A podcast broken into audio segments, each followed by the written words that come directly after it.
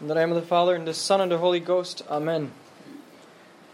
Just a few weeks ago, we had the feast of the resurrection of our Lord, celebrating the glorious humanity and divinity of Christ.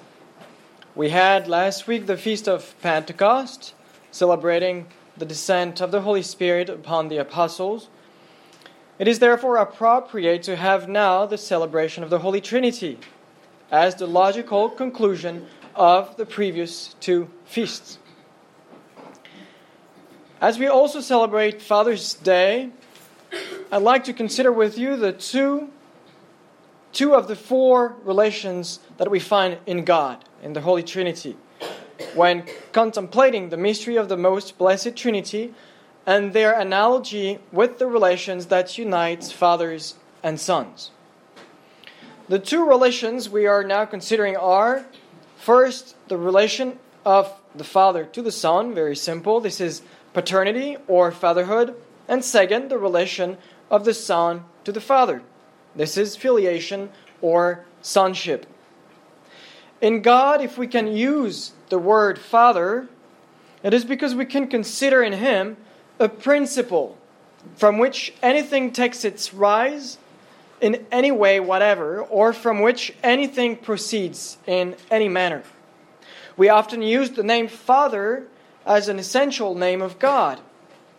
Also, one of our four ordinary names, sorry, of our ordinary names to manifest the unity in the divine Trinity. In other words, in God, when talking about the first person of the Holy Trinity, the Father, we necessarily imply two things a principle and a cause of unity.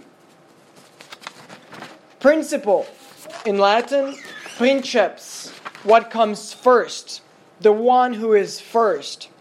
Like the prince, same root, prince, princeps, in the order of government, with, of course, his subjects. Indeed, the father is first in the order of government in the family. He is traditionally the head of the family. This primacy in the order of things, willed by God, implies, of course, some important consequences for him. He must be first, be the motor, give the first impulse in the spiritual ordination of the family. How come, then, that so many Catholic Catholic dads are rarely the initiator of the prayer life in the family. How many dads present here in the chapel kneel down first when it comes to prayer time for the family? How come that so many moms have to literally drag their husbands, and I refer here, of course, to good Catholic husbands, so to drag them from the couch or to pull them away from their electronic device to get them kneel with the children to do, for instance, their evening prayer. No, dear gentlemen, your primacy, your leadership starts here. And from there, we can work on and examine the moral life of the family. From spiritual life, from the virtue of religion, can flourish a good moral life for himself and for the family. But this connection between the two domains will be the topic of our sermon next Sunday. Again, the Father is first in the order of generation, as God the Father is the principle whence proceeds the Son by eternal begetting or generation. You are, dear fathers, co operator in the work of creation with God as first God, first creator. You are therefore entrusted with an extraordinary mission, cooperating with God in the bringing of life among the family, in respecting this life and in protecting it from its many enemies. Unity now as the second consequence of your fatherhood. This unity is obvious in the Holy Trinity as we pray in the symbol of St. Athanasius. And in this Trinity is nothing before or after, Nothing is greater or less.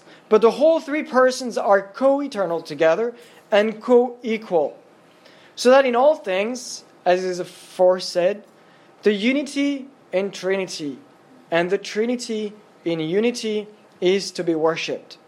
One altogether, not by confusion of substance, but by unity of person.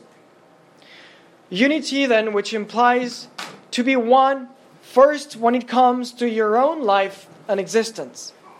That is, no dichotomy in you, no opposition or contrast between what I will call your private life or hidden life in the deepest part of your soul and mind, and your public life or what appears obvious to others. Unity, which implies courage to take the means to defend, to protect, and to cherish this unity among the family. Unity, which implies honesty with yourself, with your wife, and with your family. And this can only be done by fighting against anything that would damage this unity. Divisions between husband and wife in things of small or big importance. Other loves, other attachments that are not allowed in the secret and sacred boundaries of your own family. Let us now contemplate this other relation present in the Holy Trinity the eternal generation or begetting of the Son is linked to the process by which the human intellect generates the concepts or mental word. Hence, the Word of God is the person begotten by the Father.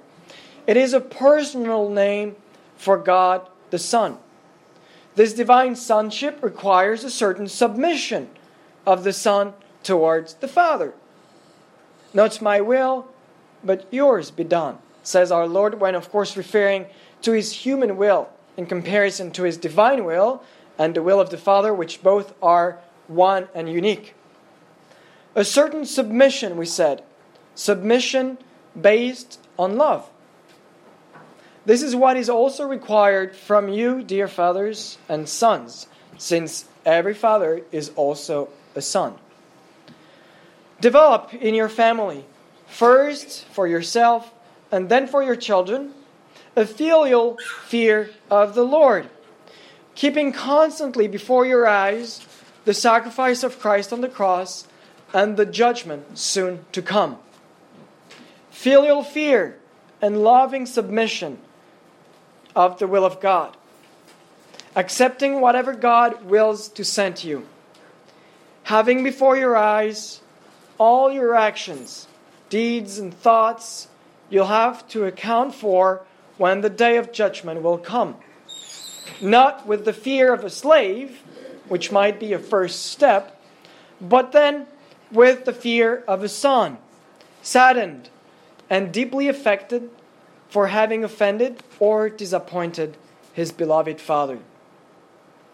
And finally, as a simple conclusion, remember the saying we have such father, such son.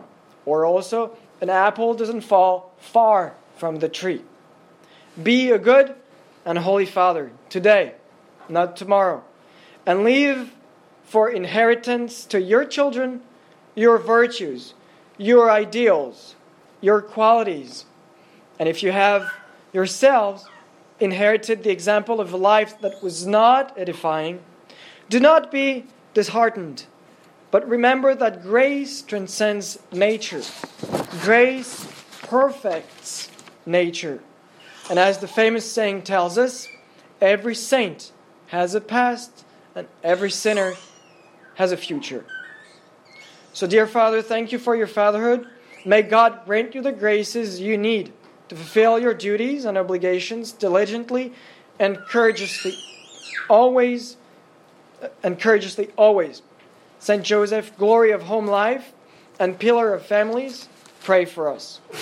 In the name of the Father, the Son, and the Holy Ghost. Amen.